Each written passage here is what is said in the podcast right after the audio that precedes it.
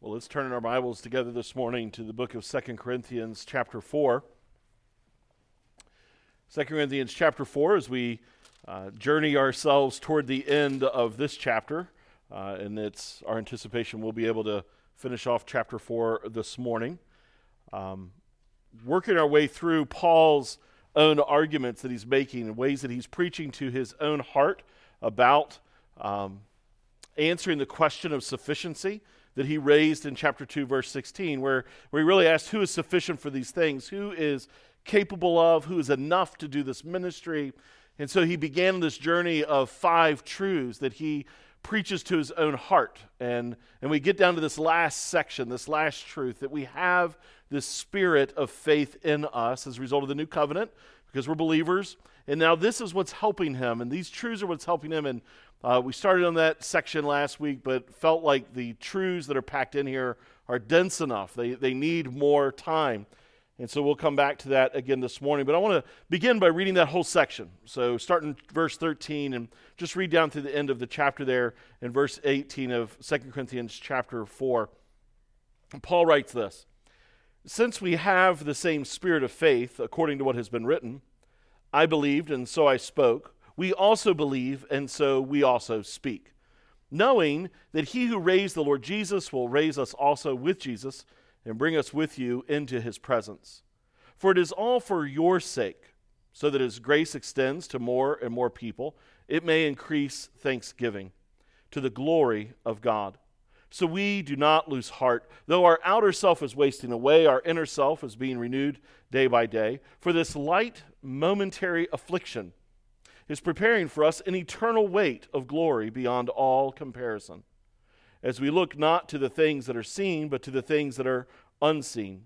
For the things that are seen are transient, but the things that are unseen are eternal. And so we began to try to understand this core truth, this, this vital main idea of this section that our brokenness must not silence us because we have the spirit of faith in the new covenant. And we talked a lot last week about our tendency to feel shame in the midst of our brokenness and our weakness and wanting to cover it up. We live in a culture and a society that all emphasizes strength and ability and vitality. And, and so when we are revealed to be weak or broken, uh, we, we want to cover that up. We don't want other people to know that about us. We, we want to hide it, to mask it, so that people trust us, respect us, honor us, or would want us to lead them or be involved in their lives. And yet, Paul doesn't do that at all. Uh, Paul is willing to live uh, in, in some kind of comfortability with his revealed weaknesses, with his revealed fallacies and his brokenness. And in fact, he's convinced that it's out of the, all that broken mess of being a clay pot that God shines his glory brightest. And so, how do you do that? And why would you do that? And how should we think through that? And what Paul's going to point to is this we, we actually should take our brokenness and view it through faith. And so it takes faith, it requires sight of the unseeable, a knowledge of the unknowable, uh, being able to understand what God is doing when it is so very different from what it seems like you're experiencing. You know, so it really all comes down to perception in many ways. Uh, it's uh, studies were done, and when men and women look at themselves in the mirror, they've discovered that they do it very differently. When men look into a mirror, studies have shown us that they tend to focus on whatever they think their best features or assets are. And so if they think they've got big shoulders or strong arms or, I don't know, a powerful jawline, maybe if they have great hair, I wouldn't know about that one at all. Uh, they focus on whatever their best attribute is. And, and this is routinely the way most men function. Uh, most women, on the other hand, the vast majority, when they look in a mirror, it doesn't matter how beautiful they are, it doesn't matter how attractive they are, it doesn't matter uh, how beautiful or wonderful other people think they are. Most women, the vast majority, when they look in the mirror, focus on what they perceive to be their worst feature or their worst asset. They don't like their nose this way or their jaw this way, or maybe they don't like their hair, they don't like their figure, the way they look or talk. They practice their smile and they know their best side. And, and I'm not faulting women because I think we live in a culture that puts so much emphasis on the externals of life that we teach them that that's what matters the most, even though we all know the reality it isn't. And so, if you think about that, a man or a woman then going out into the world, one with an idea of what their best features or assets are, and the other in going out in the world with consumed with thoughts of maybe insecurities or fears, uh, awareness of what they think are their worst features or assets, it doesn't take a rocket scientist to know they're going to relate then to others radically differently. It's not shocking then the way they're going to work in the workplace is very, very different, or the way they're going to relate to members of the opposite gender is very, very different, or even a sense of confidence could be very, very different. And so, how do we help? How do we speak into that? And what do we do with that, right? And so, honestly, lots of men need lots more humility. And lots of women need lots more encouragement about the truth of who they really are, their identity in Christ, their security in Him. And so it becomes this identity war, it becomes this self perception idea. And so it's fascinating then that we come to Paul, and Paul is asking this question in a very uh, kind of uh, pie in the sky, esoteric, uh, philosophical question who's enough for this? Who's sufficient for these things? But Paul is also asking this question out of his own heart. We know that because as we've studied through this critical chapter, uh, that Paul in other places talks about himself being the least of all apostles and an apostle born out of time and the least deserving of these things. Paul, Paul didn't have a self esteem problem, Paul had a right view of who he was. And so when you really see God's glory and God's holiness, you think in a very Isaiah way who can speak for God? I'm a man of unclean lips. You see how far you are from God, and Paul saw that. And so Paul's saying, Who's sufficient? But on top of that, Paul's hearing all these accusations, and he's, he's fending off all these darts, fiery darts of the enemy, frankly, fired from the bows of fellow believers. You're not enough, Paul. You don't speak well. You're not the best preacher you're weak and you're abused and it's all your fault and you're not even very faithful or fruitful in your ministry. And so all of this is, is, is very theological about how you think about yourself and your brokenness. How do you perceive yourself in your brokenness and weakness? And it's my job, as best I can, using God's word and trusting His Spirit, really the one to do the work and the speaking to help you to put on lenses of faith and to see your broken weakness as God sees them.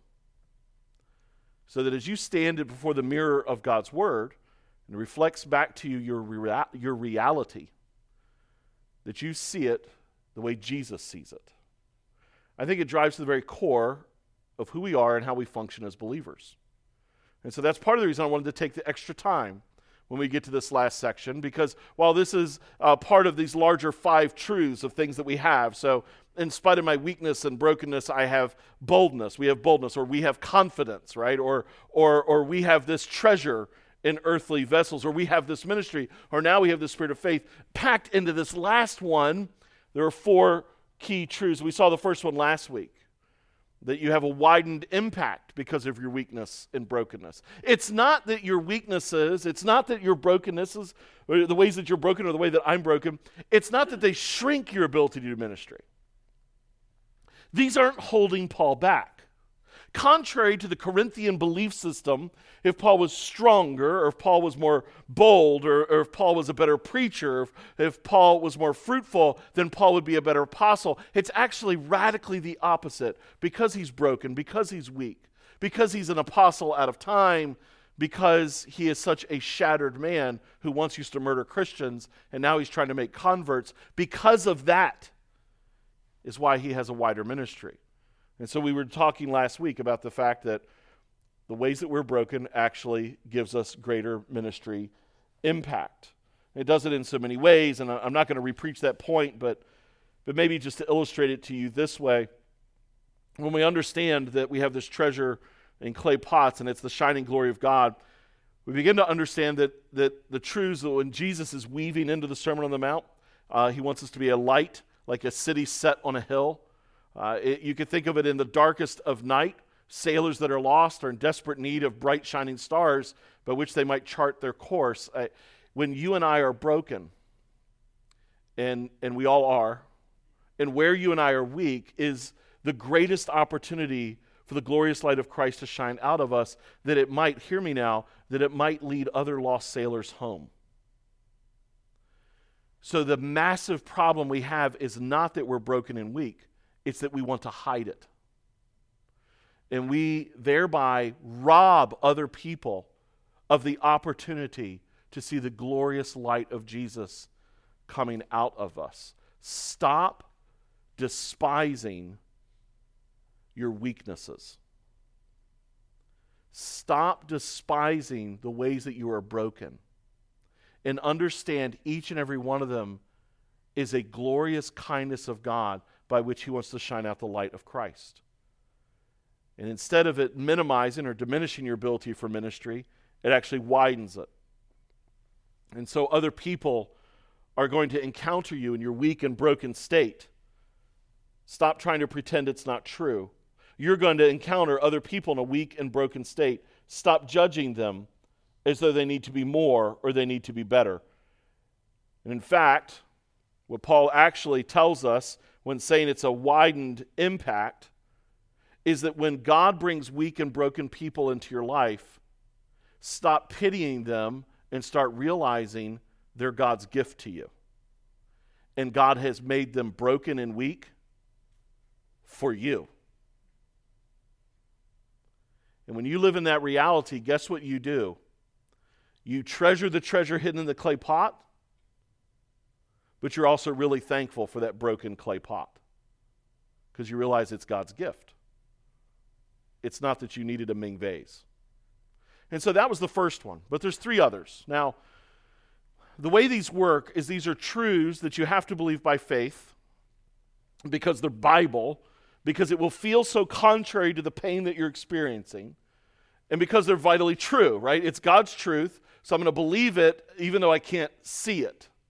I, am still very nation of Israel. We need a king, so who should we get? Let's get the tallest, handsomest, most accomplished guy. Let's get Saul. And God tells us even then, man looks on the outside, but God looks on the heart. And so we are pushing against our natural propensities to look to the strengths of others instead of through their weaknesses to see Jesus. And so, and so these are truths that we have to think about as we do life with one another, but they're vital truths that we need to work in our, our, into our own hearts. I like how David Powlison, uh, he's passed now as a counselor, gifted minister of God's word. I like the way he put it. He said, It's like you have a loaf of bread in front of you and, and a lump of dough and you need to knead into that dough the yeast. And so when you do that, it's very little bit of yeast, and you knead it and you work it and you work it and you work it, and you can't see its impact. You can't see its effectiveness. Uh, you're just working it into this lump of dough. But once you expose it to the heat, suddenly it begins to rise and flourish. And the radical, obvious difference between a lump of dough that has had yeast kneaded into it and one that has none is readily apparent. And one of them is nice and tasty. And the other one is flat and it is unleavened, and we use it for communion or a cracker. But it isn't nearly as good. These truths must be kneaded into your hearts and it will not always be readily apparent that they have worked themselves all through you until you have been exposed to the heat. And when you are, and you will be, then it will become evident if these truths have been worked into your heart. Do not wait until life is hard. Do not wait until it is hot to meditate on, consider, and work these truths into your heart. Do it now. Do it right away. Do it as you communicate with others, as you disciple others. Have conversations about this with your friends, your spouses, your children. Talk about these truths. And so, what are they? Well, first one was the widened impact, but the second one is that there's inner renewal taking place. We can see this in verse 16 that there's a kind of inner renewal. And so, just to get to run into it again, verse 13, since we have the same spirit of faith, according to what has been written, I believed and so I spoke. Uh, remember, he's quoting Psalm 116:10 there. Even though life's hard, I'm not going to let my circumstances dictate my praise or my proclamation. We also believe, and so we also speak. Knowing that he who raised the Lord Jesus will raise us also with Jesus and bring us with you into his presence. There's so much faith here, right? I'm going to believe, even though my circumstances. I believe Jesus was raised from the dead. I believe also by faith he's going to resurrect me. So you get this sense because life is crumbling, what I really need to do is rehearse faithful truths into my own life. For it is all for your sake, so that as grace extends to more and more people, it may increase thanksgiving to the glory of God. As I walk by faith through my difficult circumstances, as I respond by faith, God's going to give broader ministry. But now, now he is telling us, so we do not lose heart. Though our outer self is wasting away, our inner self is being renewed day by day. This phrase here doesn't lose heart. It's a rehearsing of what he did in chapter 4, verse 1. Therefore, hearing having this ministry by the mercy of God, we do not lose heart. It's, it's really a reference of courage, uh, it's a reference of boldness. I, I, don't shrink back from doing ministry, uh, even though I'm so weak and I'm so broken. If you have a mindset that says, I will do ministry once I'm stronger, once I'm more mature, once I can keep it together, once I have it together. You have bought into a world's way of doing ministry, not a biblical way of doing ministry. Now, listen, I know exactly what it feels like, and, and, and you know me now, right? Uh, for some of you, 15 years we've been together now. There are times I don't want to make a phone call because I'm not sure I'm going to make it 20 seconds that phone call without crying and I don't want to do that. And I'm tempted in that moment, I'm just being very raw with you right now. I'm tempted in that moment to think this I will call when I'm stronger. This verse rebukes that in my heart. I'm just owning to you. I, am with you. I don't like to do ministry that way either. But Paul says, no, sir. I'm not going to wait till I'm stronger. I'm going to let Jesus shine because I'm weaker. And so he, he's telling us here then that the outer is wasting away, but God's doing something on my inside. And so I'm not going to stop being bold. I'm not going to lose courage. I'm not going to become timid. We live in a world that thinks God must not love you if these bad things are happening to you. Uh, they believed that in Jesus' day, right? They, they thought if someone was afflicted, it had to be sin. Remember the blind dude? Who sinned? This man or his parents?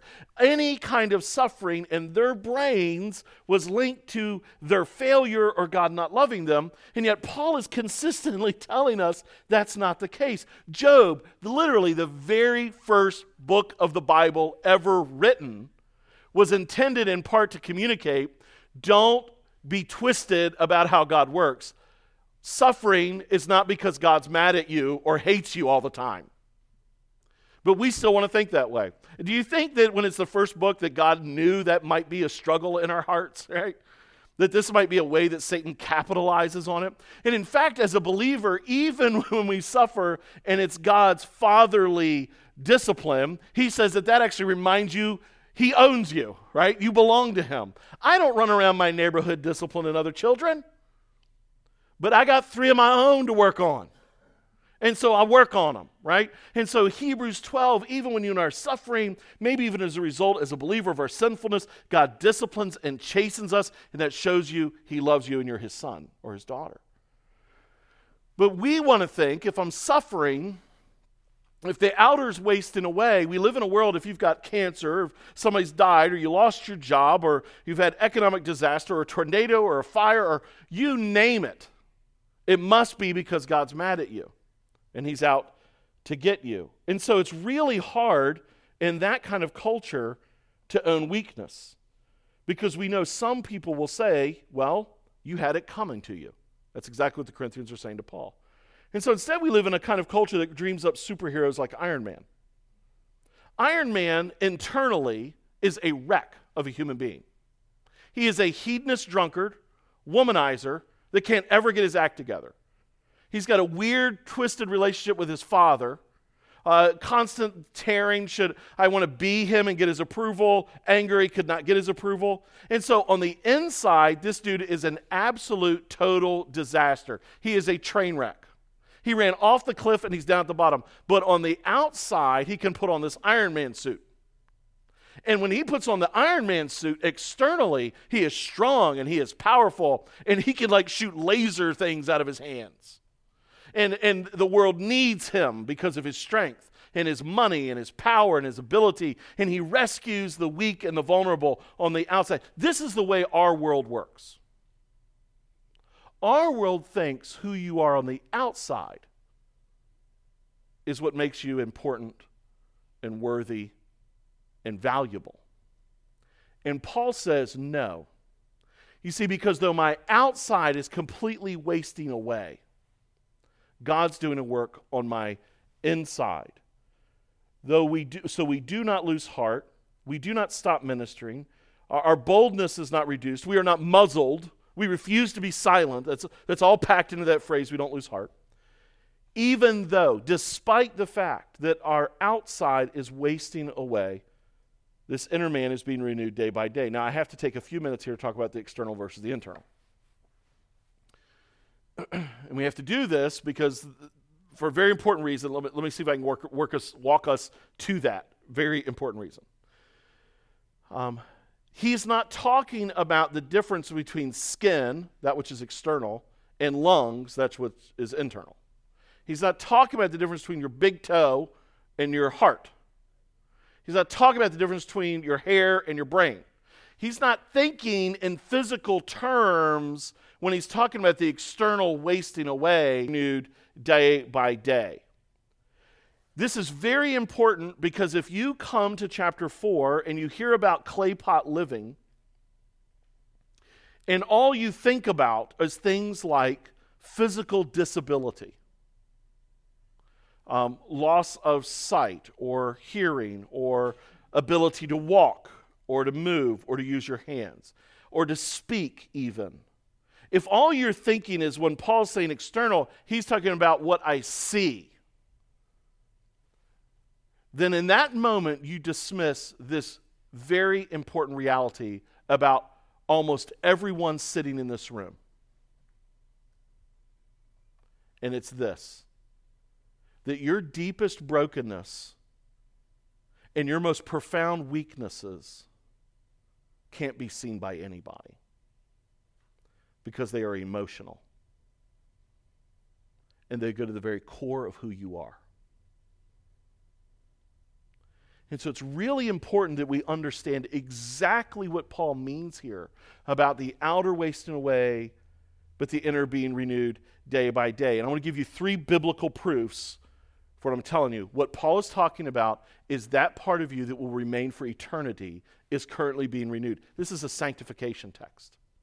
First of all, because we know Paul is talking about sanctification. He says he is being renewed. Well, what's being renewed? He's being made like new. He is reflecting on the process that God is using to make him more like Jesus. So anything that's wasting away, anything that's being done away with, anything that's being broken and revealed, is the cutting apart of that part of you that isn't like Jesus.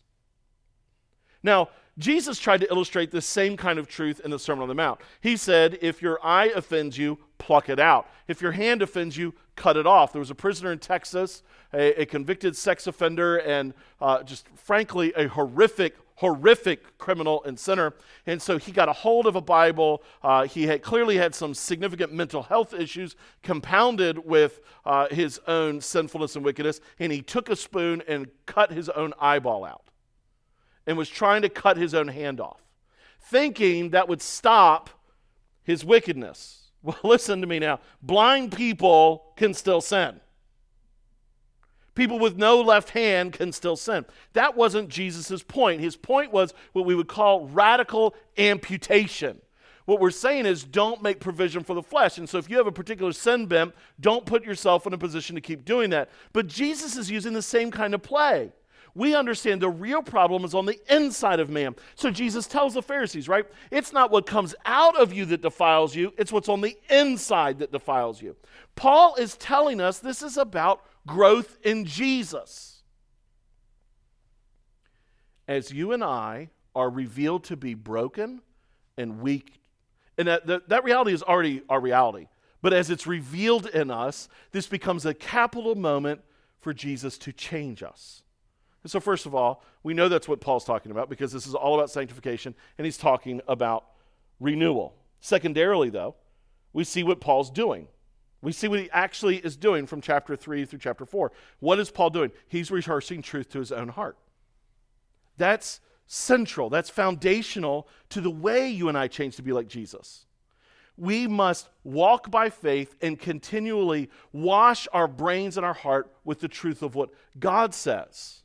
And so that's why in Ephesians, uh, he tells us don't think any longer like the Gentiles or the lost people think, but you have been trained to think differently. Be not conformed to this world, but be transformed by what? By only wearing black with no brass buttons and living in the middle of nowhere? by never associating with a lost person? Uh, don't be conformed to this world by don't listen to their music, don't go to their movies, don't go to their resorts, don't go to their beach. Is that what it says? It says, don't be conformed to this world, but be transformed by the renewing of your mind. It begins with truth and belief, understanding what God says is the reality of life itself. That's exactly what Paul does for two chapters. His preached truth to his own heart. That tells us Paul's not talking about everything that's just visible or physical because he's following a sanctification process. Third proof, third proof that this is in relation to internal and external question is because who's sufficient or who's not? That's the question he's answering. Chapter 2, verse 16. So, would we be prepared to say this? the ones who are sufficient to do ministry are the ones who can do ministry without limping, or who can do ministry without stuttering, or who can do ministry as long as they're not in a wheelchair, or who can do ministry as long as ha- they have the best head of hair. I don't know, whatever external thing. Is that who we believe is sufficient for ministry?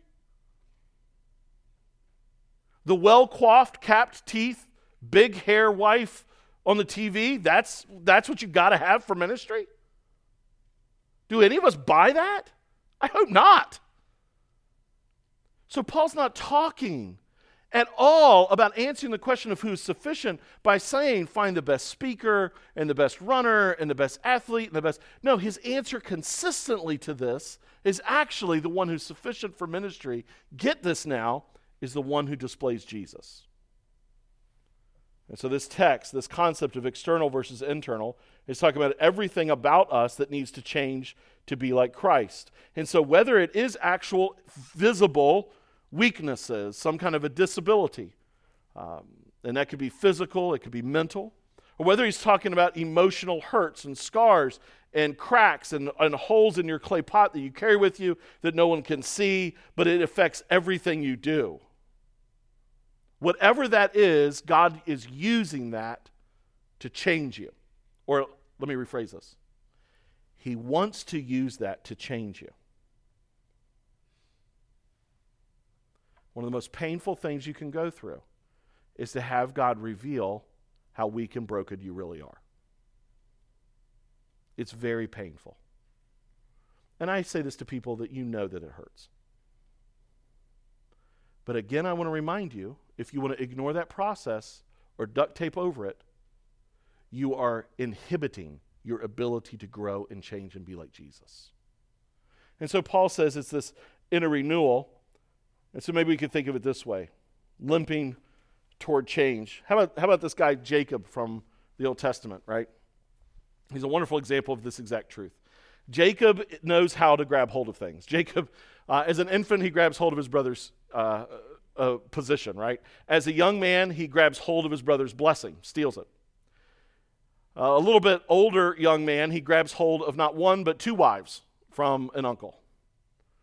Uh, a little bit older, he grabs hold of flocks and fields and servants and money. if there's ever a guy that knows how to grab hold of something and get what he wants out of life by strength, it's Jacob. Uh, he uses deception, he uses uh, some mental strength or cunning, we can think of it that way, crafty. He, he is like the master political manipulator. He's got physical strength. He's got, he's got intellect. He knows how to, how to work the crops and the, and the flocks to get what he wants.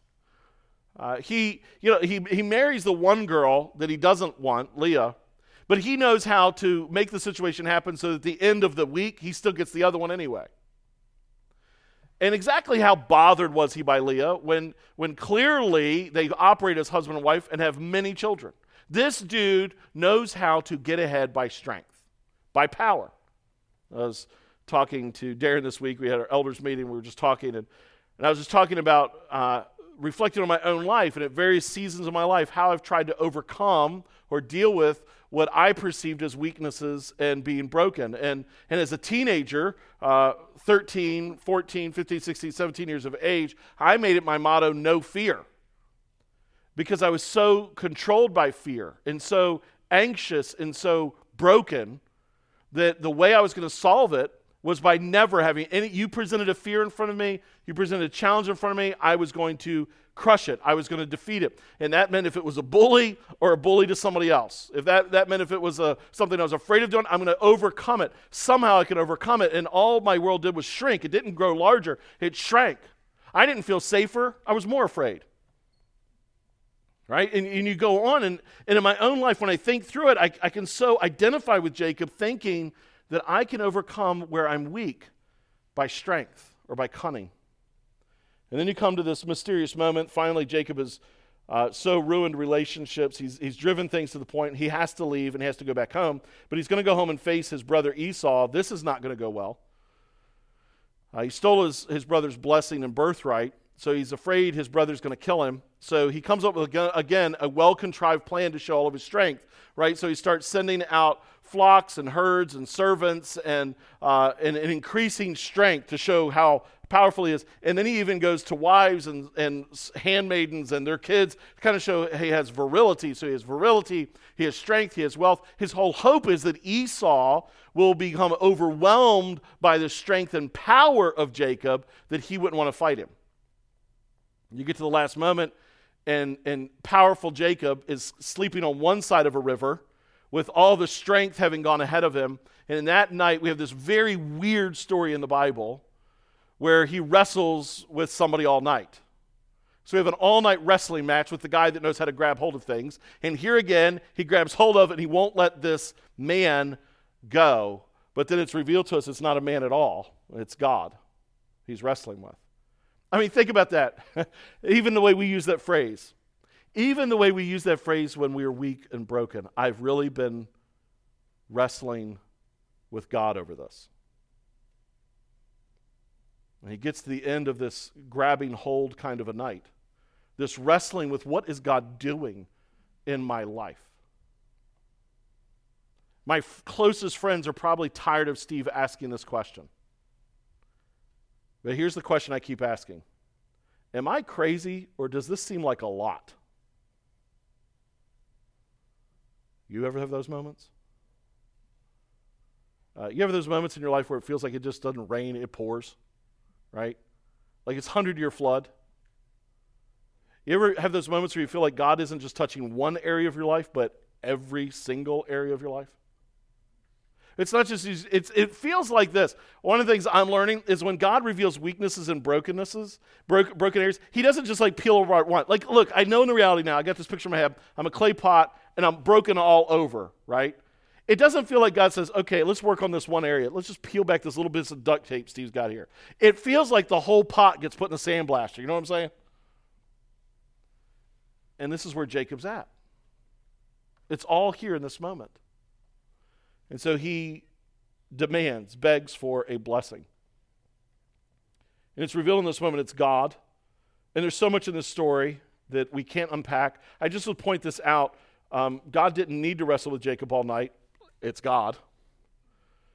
Uh, when it comes to the end and God's done with the wrestling match, he simply touches his hip, puts it out of joint. It's that easy, it's that quick.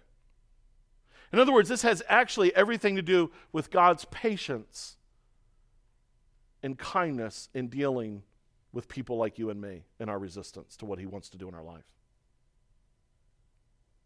And he's not irritated or angry or doesn't even get tired of dealing with us. He just keeps dealing with us because he loves us. And then he touches Jacob, and now Jacob has this lifelong limp.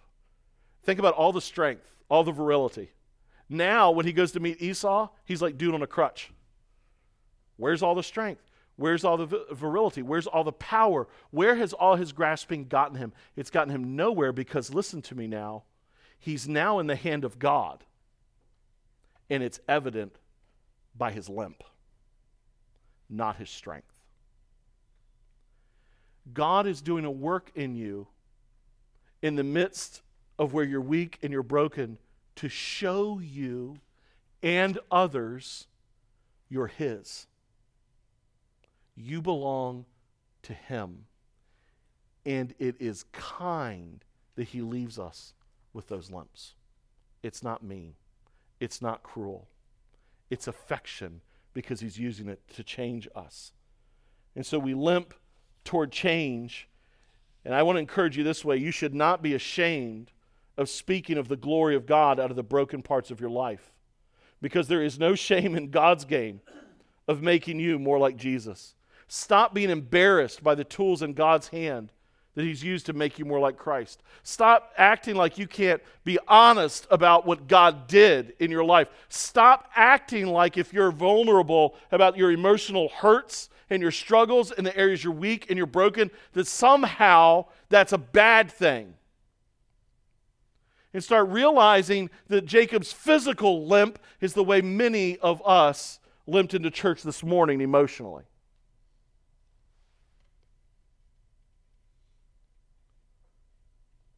And realize that's actually a kind moment that God wants you to show his glory. And so Paul's kneading that into his heart.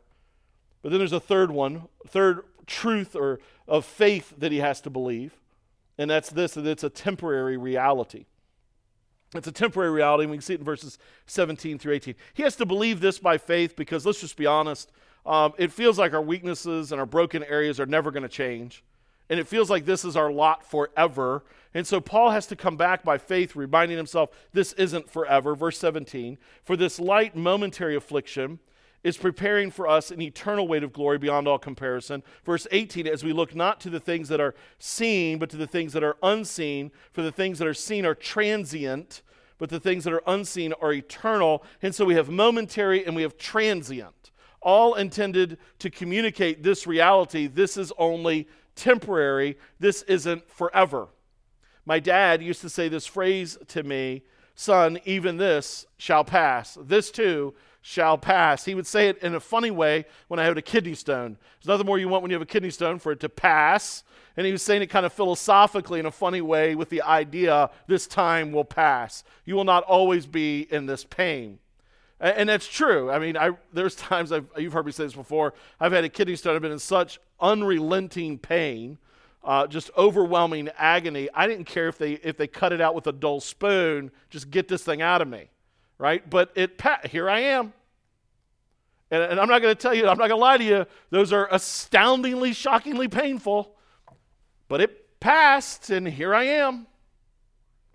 And so there's a sense in which this pain will not be forever. Now,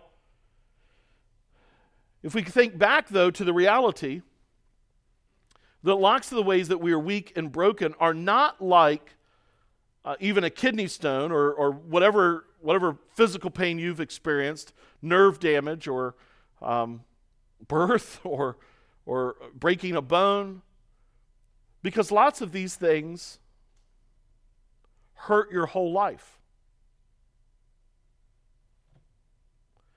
And so it's really hard to read this. Transient and momentary because some of these that are transient and momentary are lifelong. So that doesn't feel very transient. Paul's talking about lifelong pain in many ways. The temporary nature of our brokenness, though, is a reminder that it's not the essence of who we are. because God will mend us fully in glory. The temporary nature of our weakness points us to this important reality that things that are temporary here are always intended to be stewarded. Your talents are intended to be stewarded. Your gifts that God has given you are intended to be stewarded. Your money is intended to be stewarded for His glory. Your time must be stewarded. They're all temporary. You have limited quantities of them. Uh, the richest man on the planet has a limit to his funds. The newest newborn, who has more time we would perceive than anyone else, still has a limit of time. Not everyone in this room, no matter how gifted you are, no matter how talented you are, there is a limit. You can't do everything. The best basketball player that ever walked the globe was a halfway sorry baseball player. You can't do it all. The best boxer would walk into the ring with, a, with an MMA fighter and get trashed. The MMA fighter would walk in under the rules of a boxing ring and get knocked out. You can't do it all. The brightest, uh, the brightest nuclear physicist still needs a surgeon if he has to have an operation. You can't do it. There's a limit to what you can do. So, all these temporary things, all through the Bible, must be stewarded. They won't last. And so, we see this developed theme throughout the Bible. That which is temporary, that which is limited, must be very intentional with how you use it and how you invest it. So, then, when Paul tells us that the ways you're weak and you're broken are momentary and transient, he is shouting to us steward them, use them Squeeze out of them everything that you can to both transform you internally and use them gospelly globally. He's telling us that we must think about these ways that we are broken and the way that we are suffering, the ways that we are weak, that we must steward them very carefully.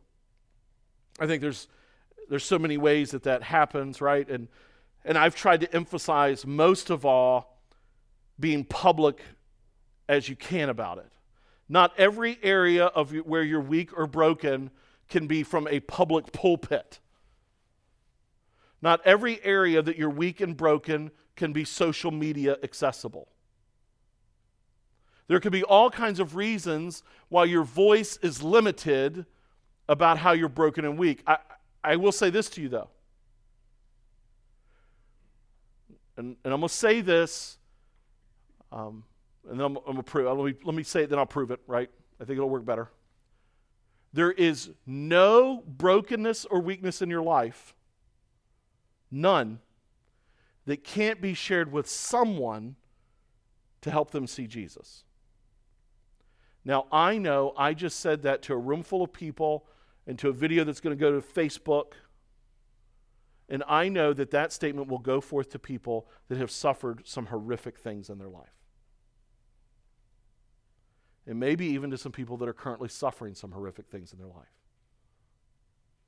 And maybe some people in a situation you can't just post on social media or or publicly or email out or talk to every single person out there about these ways that you're weak and broken because some of the ways you're weak and broken have come at the hands of other people.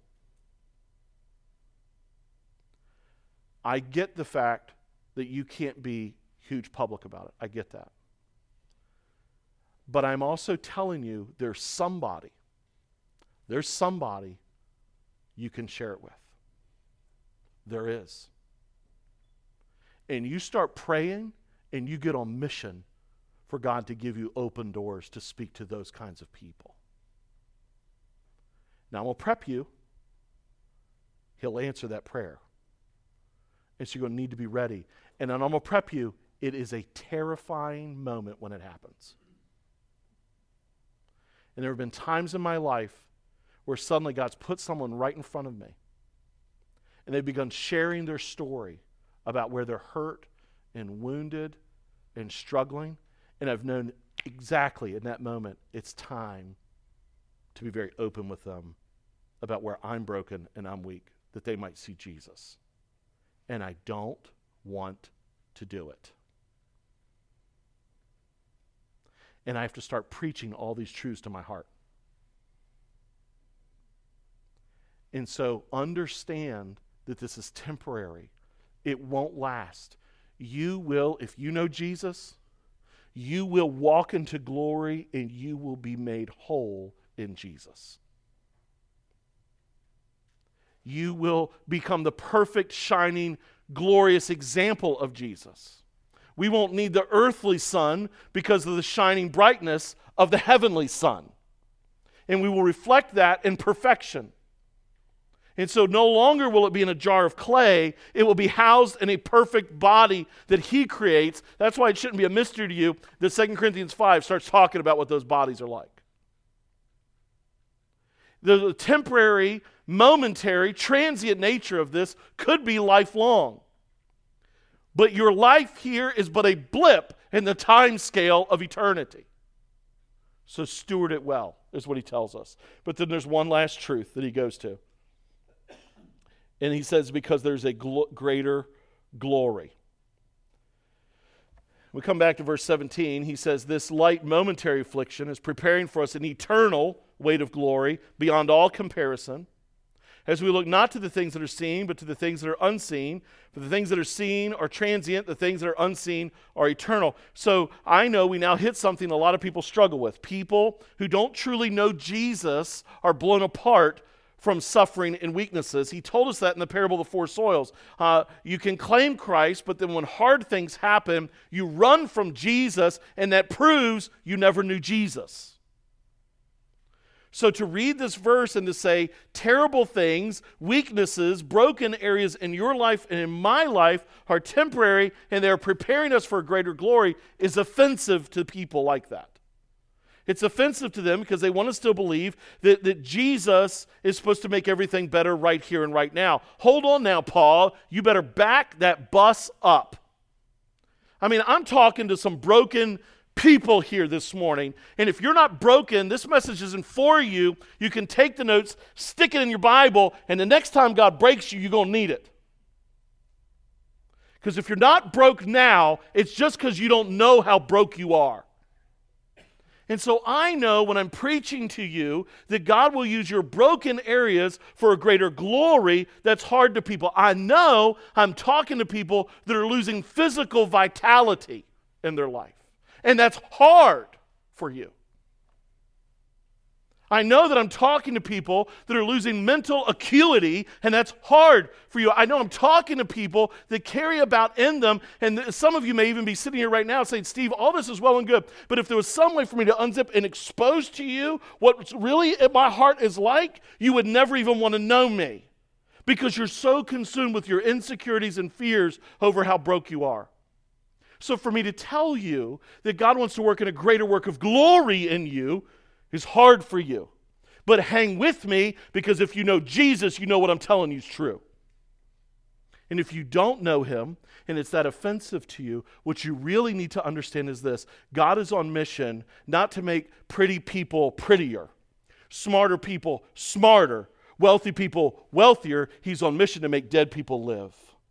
And you are in desperate need of Jesus. You need to run from your sin, put your faith in Him, and start walking in the light. But if you're here this morning, you know Him, and you're re- realizing your brokenness, you need to think through this by faith. First of all, He says that it's light. It's light. I mean, are you kidding me, Paul? Light, because it doesn't feel very light. But Paul knows what it's like to suffer. When Paul says light, Paul knew what it was like to be beaten with an inch of, inch of his life. Paul knew what it was like to have friends abandon and desert him. Paul knew what it was like to not have a stitch of clothing to put on because it had all been stripped away from him. Paul knew what it was like not to be able to see well. Paul knew what it was like to be abandoned and rejected by friends. Paul knew what it was like to lose influence, power, and prestige. Paul knew, Paul knew pain. And if you can't take the light from Paul when he says this is light affliction, take it from Jesus, who knows all those sorrows and those pains and was touched with every pain and sorrow but we need eyes of faith to see. And so, what he really has here is what we call a faith comparison. When we say light, Paul is no newbie to pain. And so, if you're tempted to think if Paul had was broken the way I was broken, he would never call it light. No. What Paul is saying is that when he looks with eyes of faith on what he's experiencing, it's like, and he compares it to the glory, it's like somebody put the finger on the scales of the glory side and is weighing it down. So no matter how heavy your hurts are, they pale in comparison to glory. This is why very insufficient people, this is why very um, people who struggle with a lot of fears about acceptance and affirmation and affection, this is why people that are broken on an emotional level of um, feeling abandonment, or people that are broken because they don't get why God uh, gave them this child or that sibling or this parent, or they've been wounded by the, this is why those people when you look at them and say you do know that one day if you know Jesus and you will walk through those gates and you're not going to be able to speak but all you're going to want to yell is abba daddy and he will hold arms wide open and he will say enter in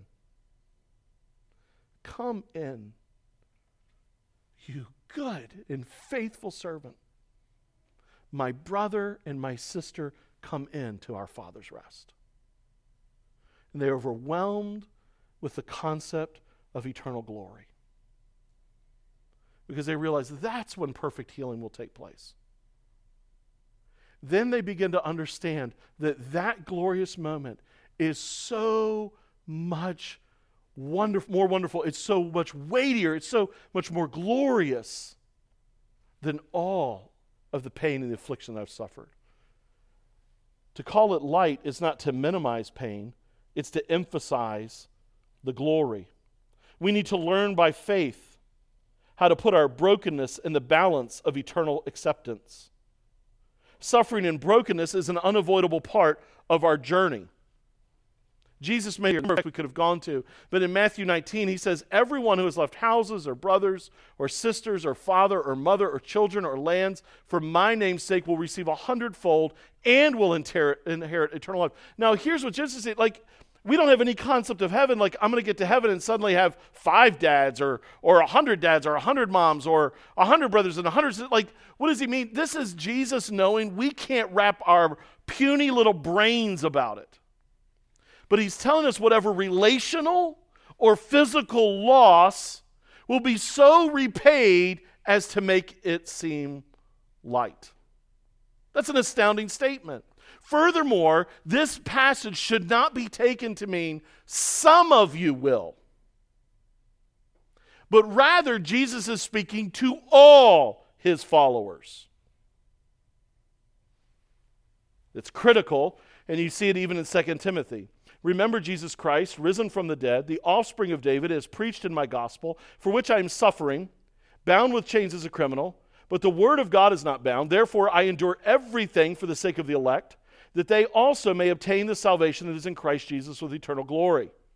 The saying is trustworthy, for if we have died with him, we will also live with him. If we endure, we will also reign with him. If we deny him, he will also deny us. Now, who is he talking about there?